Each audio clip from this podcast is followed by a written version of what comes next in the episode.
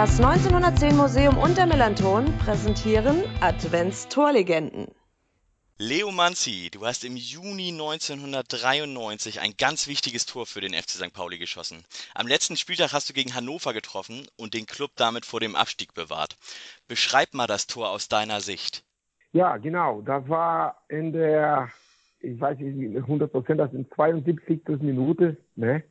Ja. wo in das Mittelfeld der, der Martin Tiller nimmt den Ball aus der Zeit, also in der Nähe von unserer Reservebank da und schickt den Ball zum Jürgen Gronow an den, in der Grundlinie da. Und Gronow, Jürgen Gronow flankt das direkt, also zwischen 11 Meter und zweiter Forst.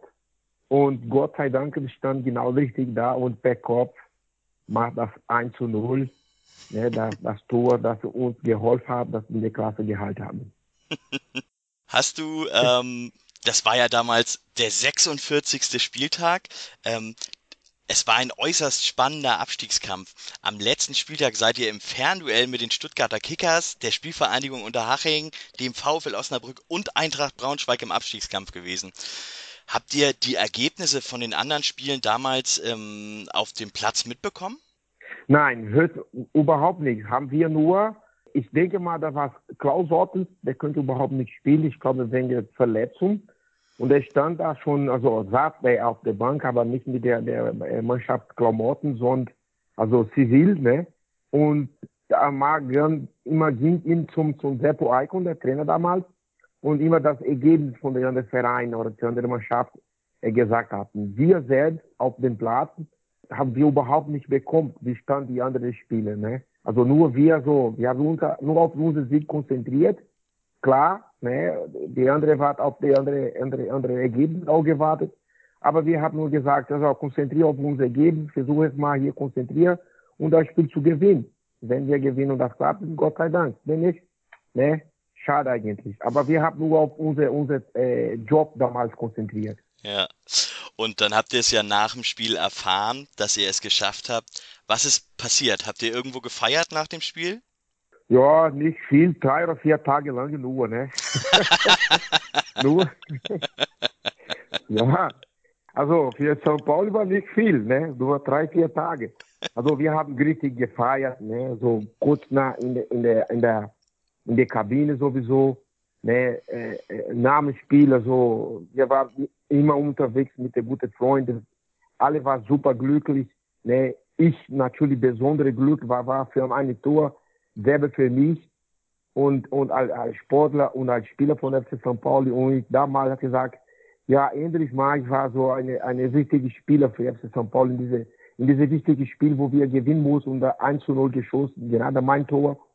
Und ich war so ehrlich, tierisch äh, glücklich und natürlich, äh, ich bin immer noch ne, Glück, dass es für diese Geschichte von FC St. Pauli und ich bin dabei. Ich freue mich sehr natürlich. Du warst ja insgesamt sieben Jahre beim FC St. Pauli, bist äh, 1989 gekommen. Wie hast du diese Zeit bei St. Pauli erlebt? Wie war das für dich? Ja, Tim, eigentlich war am Anfang sprach die Mentalität, die, die Fußballmentalität auch, war alles Besonderes für mich. Ja, natürlich ein bisschen schwer, weil ich, ich, also ich wusste überhaupt nicht, wie das war die, die deutsche Fußball, ne? Ich kenne damals nur von, von Fernsehen, ne? Mhm. Von allem bei, bei der WM. Ne? Die könnten nicht bei überhaupt so äh, Bayern München oder Borussia Dortmund äh, gesehen haben. Wir könnten das nicht damals. Ne? Die Fernseher hat überhaupt nicht gezeigt. Die Champions League ab und zu hat bei uns gezeigt, aber wir könnten überhaupt nicht sagen, die Champions League mal ein Spiel in Brasilien auch zeigen. Und der Anfang der ersten zwei, oder der, der, bis zum dritten Jahr war ein bisschen schwer für mich. Aber danach ging es ein bisschen mit der Sprache schon und Freunde dabei. Und ich habe gelernt, dass ich, wie, wie, wie die Deutsche normal äh, Fußball spielen muss ne, oder könnte. Und das finde ich das wichtig. Wo ich gedacht habe, oh jetzt, ich kann die richtige Deutsche mal denken, ne, mhm. wie die Fußball ist. Ne. Und ich habe gedacht, opa, jetzt, ich bin die richtige äh, äh, in Deutschland und ich verstehe diese Mentalität, ich verstehe, wie die Fußball spielen. Und ich muss immer so immer noch, noch mehr konzentrieren, noch mehr Arbeit und versuche immer Erfolg zu haben. Ne? Und klar, das eigentlich war ein bisschen zu spät für mich. Ne, da war schon wir in der zweiten Liga. Könnten wir später nach, also in Saison 95, 96 wieder in der ersten Liga aufsteigen. Aber damals war schon Uli Maslow und ich, hab nicht, ich war nicht da bei ihm die erste Wahl und dann musste ich wechseln später zum Hannover 96. Aber eigentlich war sieben Jahre, sieben super Jahre für mich, ne? Also nicht nur Sportler, sondern, sondern auch als Mensch auch, ne? Also die Außenhalb, also der Fußballplatz von FC St. Pauli für mich meine, meine äh, Freundschaft draußen, also außerhalb war wirklich sehr, sehr gut. Nicht nur die Brasilianer, auch, auch die Deutschen, auch, ne? Ich habe viele, viele gute deutsche Freunde immer noch, ne? Ja, du hast das gerade angesprochen, du warst, ähm, es gab ähm, ja ein bisschen, bisschen schelmisch, wurde früher ein bisschen böse, wurde immer gesagt, du bist der einzige Brasilianer, der nicht Fußball spielen kann und der ist beim FC St. Pauli gelandet. Das war so ein bisschen die Kritik, die am Anfang, du hast es erzählt, in den ersten zwei Jahren war es schwierig für dich. Ähm, ähm, da, ähm, das war so die Kritik am Anfang. Du bist aber auch ein wahnsinnig beliebter Spieler gewesen bei den Fans. Also wirklich, äh, wie weißt du, wie diese Verehrung zustande kam, wie es dazu kam, dass du so beliebt warst bei den Fans? Ja, klar, eigentlich, also der erste Kommentar, das du gemacht hast, ne, weil also ich habe das auch mitgekriegt, ich habe auch das gehört persönlich, äh, dass ich eine Brasilianer, die überhaupt kein Fußball spielen könnte, ne.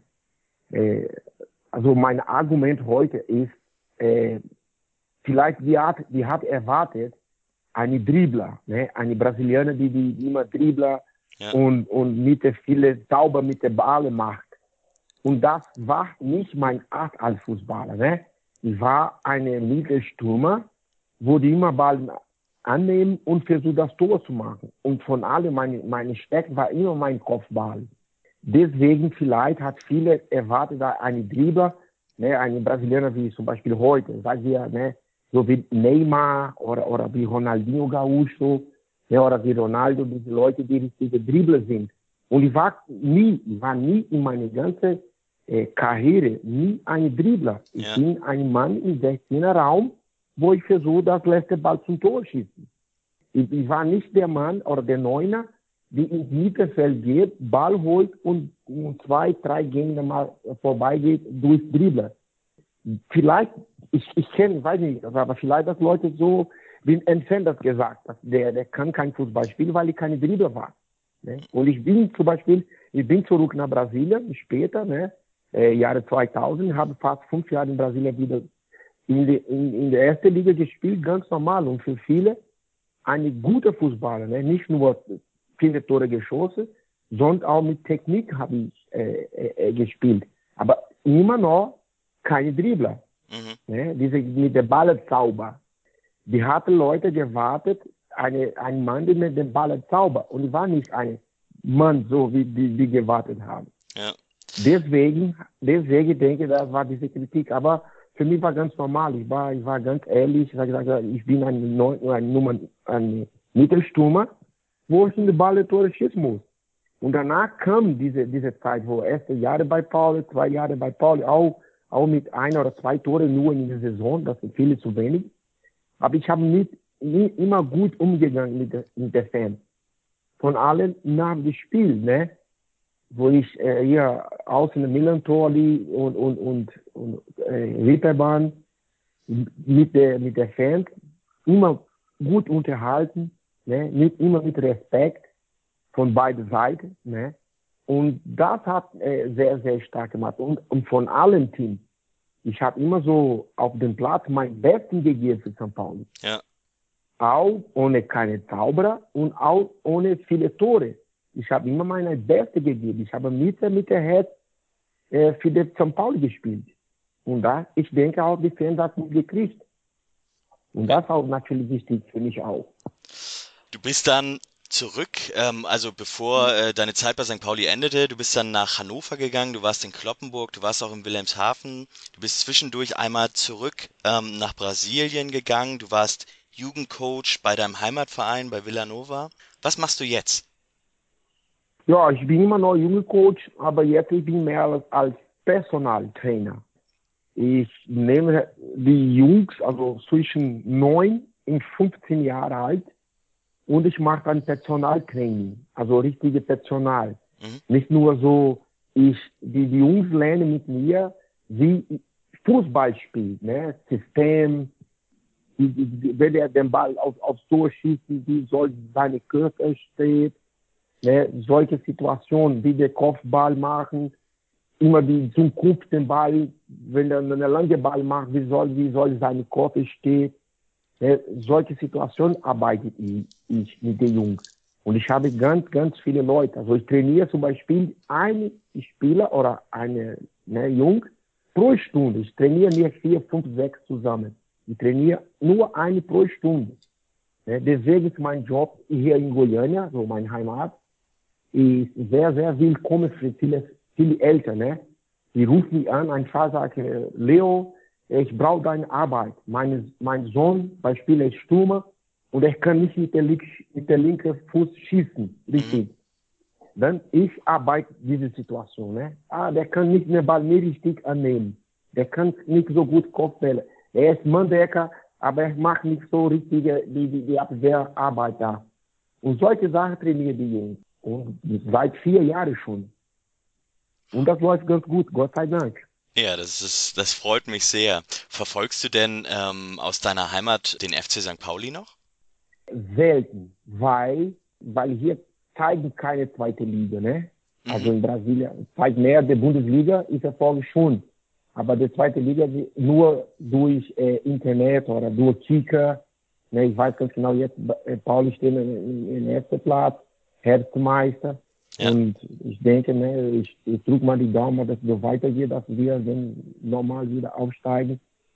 Und also, so wie gesagt, ich kann nur durch Internet verfolgen, der FC São Paulo. Und ich freue mich sehr wegen dieser Situation jetzt. Ja, das würde dann ja bedeuten, dass du wahrscheinlich, weil die erste Bundesliga in Brasilien gezeigt wird, dass du die Spiele häufiger verfolgen kannst, ne? Ja, genau. Leo Manzi, vielen Dank für dein Tor gegen Hannover. Vielen Dank für das nette Gespräch, ähm, dass du die Zeit gefunden hast äh, in Brasilien, um mit mir über dein Tor gegen Hannover zu sprechen. Dankeschön. Tim, ich bedanke mich auch. Grüß an dich, an deine Familie und alle Pauli-Fans. Okay? Bis dann, Bruder. Bis dann. Ciao.